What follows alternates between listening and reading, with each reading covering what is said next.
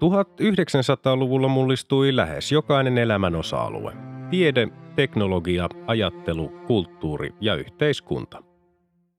Vuosisadan tärkeitä ilmiöitä olivat esimerkiksi kolonialismin huipennus ja siirtomaavallan purkautuminen, ensimmäinen ja toinen maailmansota, ydinvoima, avaruustutkimus, kylmäsota, globalisaatio, väestön kasvu, ympäristöongelmat ja digitaalinen vallankumous. Apina vuosi seuraa Homo sapiensin matkaa läpi sen historian myrskyisimmän vuosisadan joka keskiviikko ja lauantai.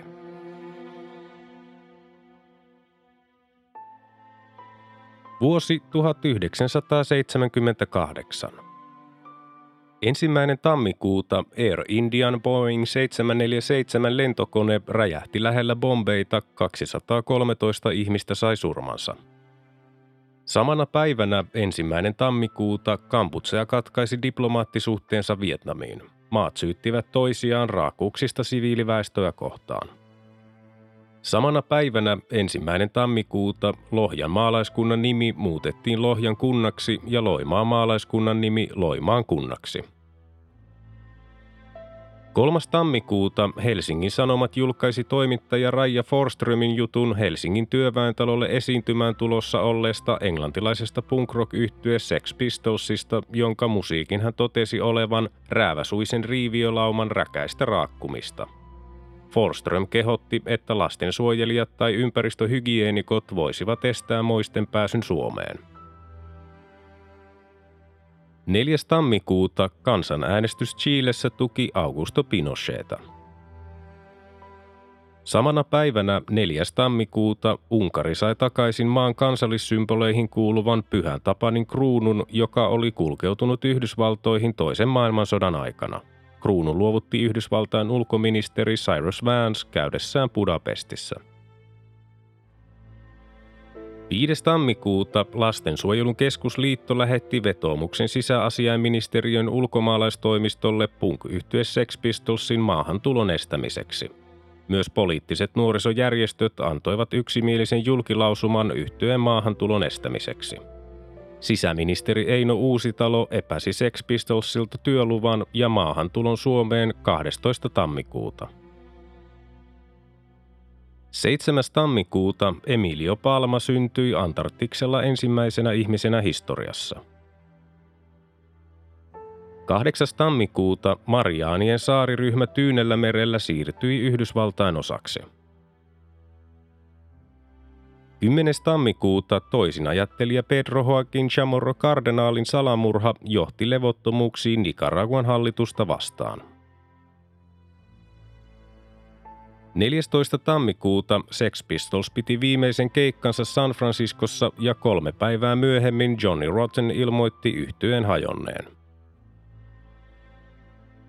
15. tammikuuta Suomessa alkoivat presidentin vaalin valitsijamiesvaalit – 17. tammikuuta noin 10 000 ihmistä jäi kodittomiksi, kun Etelä-Afrikan hallitus hävitti Unibellin hökkelikaupungin. Viranomaiset väittivät asuntoja laittomiksi ja syyttivät asukkaita luvattomasta oleskelusta alueella. Seuraavana päivänä 18. tammikuuta Euroopan ihmisoikeustuomioistuin totesi yhdistyneen kuningaskunnan syylliseksi vankien pahoinpitelyyn Pohjois-Irlannissa, mutta merkkejä kidutuksesta ei todettu. 19. tammikuuta viimeinen Länsi-Saksassa valmistettu Volkswagen-kupla lähti Emdenin tehtaan kokoonpanolinjalta – 21. tammikuuta Vainikkalasta Haminaan matkalla ollut säiliöjuna suistui kiskoilta Vehkalahdella, jolloin kuudesta rikkoutuneesta vaunusta valui yli 200 tonnia öljyä maastoon. Onnettomuuden syyksi arveltiin radan heikkoa kuntoa. 22. tammikuuta Etiopia julisti Länsi-Saksan lähettilään ei-toivotuksi henkilöksi. 23. tammikuuta Ruotsi kielsi ensimmäisenä maana otsonikerrosta vahingoittavien aerosolien käytön. 24. tammikuuta Neuvostoliiton ydinkäyttöinen vakoilusatelliitti Kosmos 954 putosi Kanadaan. 25. tammikuuta Aulis Sallinen sai Pohjoismaiden neuvoston sävellyspalkinnon operastaan Ratsumies. Palkinnon arvo oli 75 000 Tanskan kruunua eli noin 50 000 markkaa. Ratsumies oli ollut vuoden 1975 Savonlinnan oopperajuhlien ja Olavinlinnan 500-vuotisjuhlien tilausteos. Samana päivänä 25. tammikuuta työttömien määrän ilmoitettiin ylittäneen Suomessa 200 000 henkilön rajan. Työttömien määrä oli noussut Suomessa vuoden 1977 aikana nopeammin kuin missään muualla Euroopassa. 30. tammikuuta lumimyrsky tappoi 90 ihmistä Yhdysvalloissa. 31.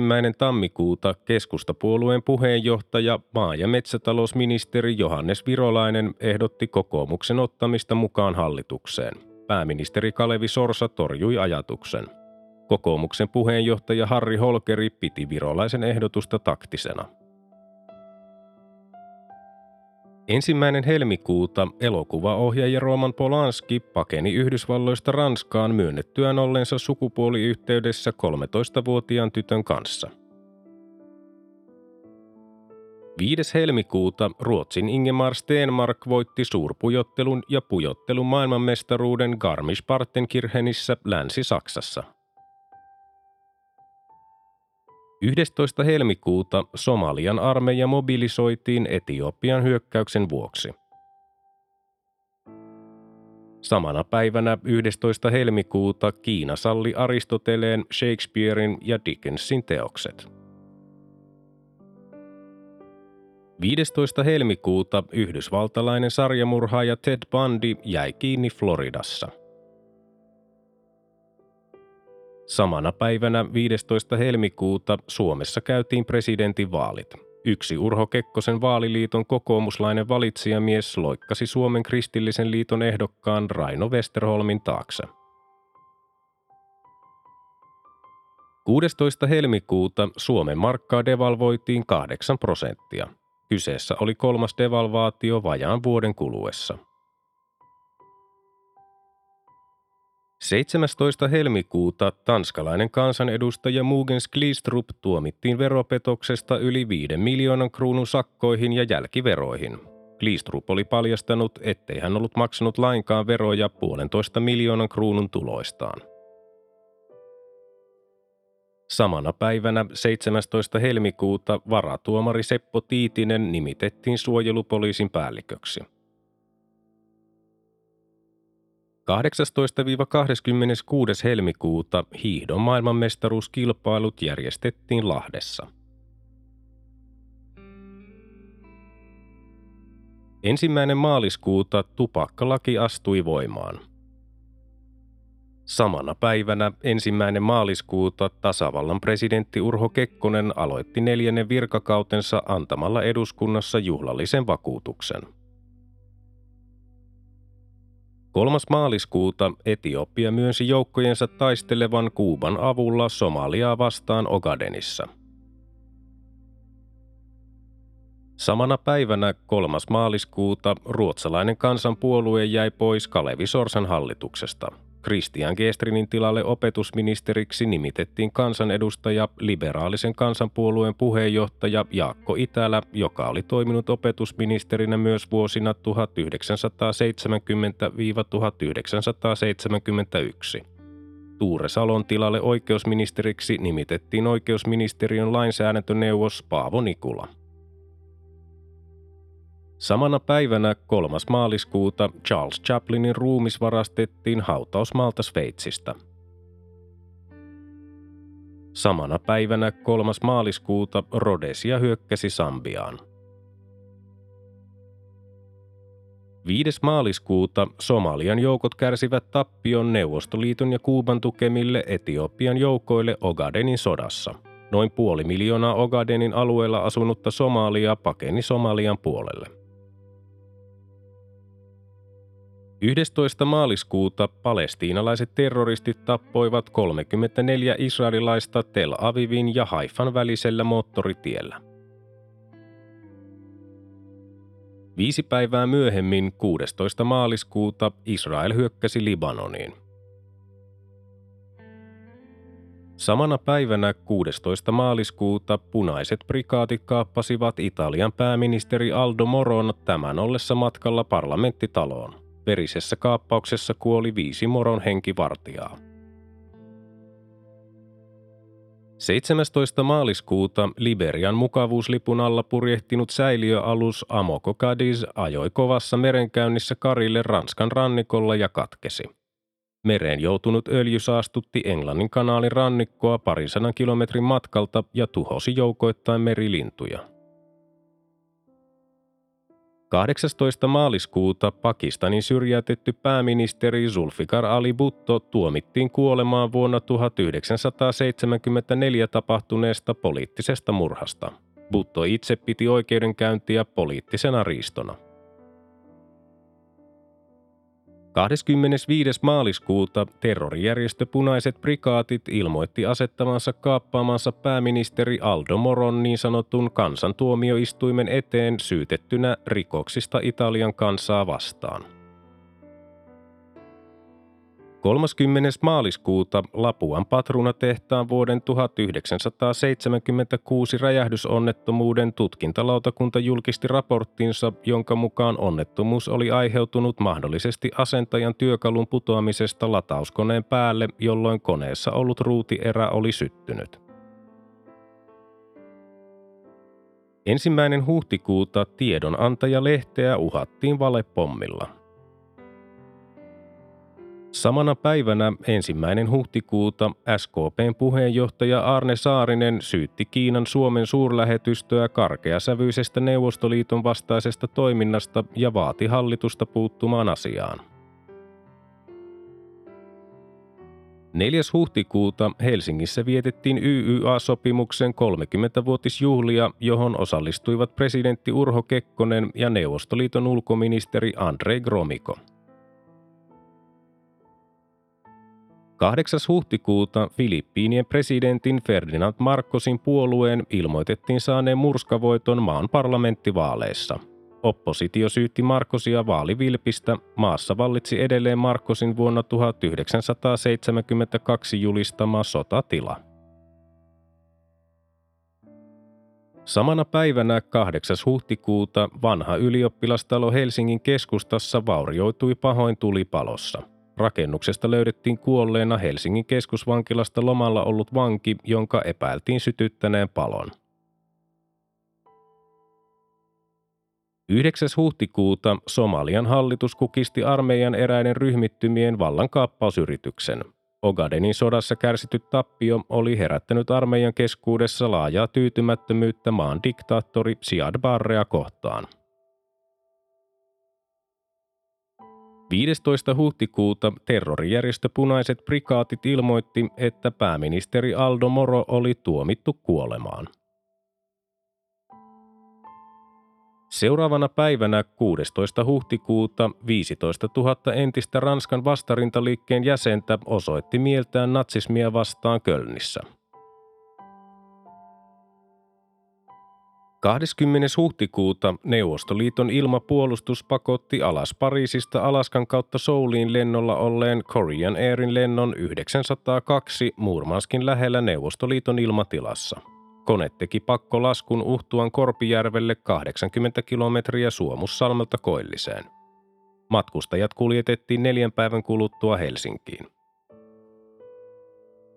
Samana päivänä 20. huhtikuuta kaasuräjähdyksestä alkanut raivoisa tulipalo tuhosi hotelli Heinolan hovin. Hotellin siivooja ja vahtimestari saivat surmansa. Myös useita lähellä sijaineita rakennuksia vaurioitui. 22. huhtikuuta Eurovision laulukilpailu järjestettiin Pariisissa, Ranskassa. Israelin edustaja Isar Cohen voitti kappaleella Abba Nibi – Samana päivänä 22. huhtikuuta Espanjan kommunistinen puolue päätti puoluekokouksessaan luopua leninismistä. 27. huhtikuuta Saur-vallankumous ja kommunistien valtaan nousu Afganistanissa –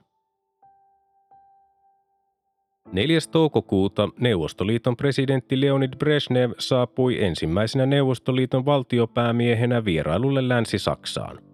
Brezhnev ja liittokansleri Helmut Schmidt allekirjoittivat 25 vuoden sopimuksen taloudellisesta yhteistyöstä, mutta maiden suhteita jäi rasittamaan kiista Länsi-Berliinistä. Vierailua seuranneet tarkkailijat luonnehtivat Brezhnevin kuntoa huonoksi. 9. toukokuuta Italian pääministeri Aldo Moro löydettiin murhattuna henkilöautosta Rooman keskustasta. Terroristijärjestö Punaiset prikaatit oli pitänyt häntä vankinaan 55 päivää. Seuraavana päivänä 10. toukokuuta Italian sisäministeri Francesco Cossiga erosi pääministeri Aldo Moron kaappauksen ja murhan vuoksi. Samana päivänä 10. toukokuuta Suomen sukunimilain uudistamista pohtinut komitea esitti, että puolisot voisivat naimisiin mennessään säilyttää entiset sukunimensä. Tavoitteena oli yhtenäistää pohjoismaista käytäntöä. 11. toukokuuta tuhansia Tsairen hallitusta vastustavia kapinallisia hyökkäsi Angolan puolelta Tsairen eteläosassa sijaitsevalle strategisesti tärkeälle Kolvesin kaivosalueelle – 14. toukokuuta Israelin ulkoministeri Moshe Dayan vieraili Suomessa ja tapasi virkaveljensä Paavo Väyrysen. Presidentti Urho Kekkonen oli siirtynyt maaseudulle eikä ottanut Dayania vastaan. Pääministeri Kalevi Sorsa oli Dayanin vierailun aikana matkoilla. Samana päivänä 14. toukokuuta armeija syöksi vallasta Komorien presidentin Ali Soilihin ulkomaisten palkkasoturien avustuksella. 15. toukokuuta oikorata Jämsästä Jyväskylään avattiin liikenteelle. Tällä 53 kilometrin pituisella rataosalla oli 9,5 kilometriä tunneleita. Rataosan rakennustyötä, joka oli kestänyt yli 13 vuotta, kuvattiin Suomen vaikeimmaksi. 18. toukokuuta Neuvostoliitossa toisin ajattelija Juri Orlov tuomittiin seitsemäksi vuodeksi pakkotyöhön vastavallankumouksellisen materiaalin levittämisestä. Samana päivänä 18. toukokuuta kansainvälinen olympiakomitea myönsi vuoden 1984 talvikisat Jugoslavian Sarajevolle – Samana päivänä 18. toukokuuta belgialaisia ja ranskalaisia laskuvarjojoukkoja lähetettiin Zaireen auttamaan kapinallisten vastaisessa taistelussa. Surmansa sai ehkä jopa toista tuhatta ihmistä. Presidentti Mobutu Sese Seko syytti Kuubaa kapinallisten avustamisesta. 25. toukokuuta ensimmäinen Unabomberin pommi räjähti Northwestern Universityssä – Samana päivänä 25. toukokuuta sisäministeriö vahvisti kolme asemakaavaa, joiden tarkoituksena oli turvata Tampereen Pispalan säilyminen omaleimaisena rakennus- ja kulttuuriympäristönä. 26. toukokuuta verohallituksen pääjohtaja Mikko Laaksonen erotettiin virastaan. Laaksonen piti toimenpidettä osana häneen kohdistettua ajojahtia. Laaksosen tilalle nimitettiin valtiovarainministeriön veroosaston ylijohtaja varatuomari Lauri Honkavaara. 29. toukokuuta Komorien diktaattori Ali Soilih ammuttiin. 4. kesäkuuta Suomen puolustusvoimien 60-vuotisjuhlallisuudet huipentuivat Hämeenlinnassa pidettyyn paraatiin – Samana päivänä 4. kesäkuuta opetusministeri Jaakko Itälä valittiin liberaalisen kansanpuolueen uudeksi puheenjohtajaksi. Itälä sanoi puolueen pyrkivän kaksinkertaistamaan kannatuksensa. 7. kesäkuuta Ruotsin kuningas Karle 16 Kustaa ja kuningatar Silvia aloittivat viikon kestäneen valtiovierailun Neuvostoliitossa – Kyseessä oli historiallinen vierailu, sillä Ruotsin hallitsija ei ollut käynyt maassa vuoden 1917 maaliskuun vallankumouksen jälkeen. 10. kesäkuuta 20 ihmistä sai surmansa Borossin kaupungin hotellin palossa Ruotsissa. Räjähdysmäisen palon uhreista suurin osa oli koulun päättymistä juhlineita nuoria. 12. kesäkuuta yhdysvaltalainen Son of Saminä tunnettu sarjamurhaaja David Berkowitz tuomittiin vankeusrangaistukseen. 15. kesäkuuta Jordanian kuningas Hussein meni naimisiin 26-vuotiaan Lisa Halbin kanssa, josta tuli Jordanian kuningatar Noor. 19. kesäkuuta sarjakuva Karvinen esiintyi ensimmäisen kerran lehdissä. 23. kesäkuuta Josip Broz Tito nimitettiin Jugoslavian elinikäiseksi presidentiksi. Seuraavana päivänä 24. kesäkuuta Jemenin presidentti Hussein al-Ghazmi sai surmansa hänen työhuoneeseensa asetetun pommin räjähtäessä. 26. kesäkuuta britannialaisnationalistien pommi teki tuhoa Ranskan Versaillesissa. Samana päivänä 26. kesäkuuta norjalainen helikopteri syöksyi Pohjanmereen. Kaikki kopterissa olleet 16 matkustajaa ja kaksi miehistön jäsentä saivat surmansa. Matkustajat olivat Pohjanmeren öljynporauslauttojen työntekijöitä. 28. kesäkuuta Vietnamin joukot tunkeutuivat syvälle Kamputsean alueelle. Maiden välisessä sodassa Kiina tuki Kamputseaa ja Neuvostoliitto Vietnamia. 29. kesäkuuta presidentti Urho Kekkonen nimitti kokoomuksen puheenjohtajan Harri Holkerin Suomen Pankin johtokunnan jäseneksi syyskuun alusta lukien, jolloin Päiviö Hetemäki jäi eläkkeelle. 30. kesäkuuta Etiopia hyökkäsi Eritreaan.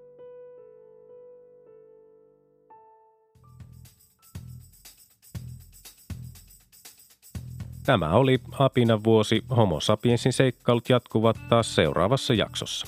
Liitytään mukaan.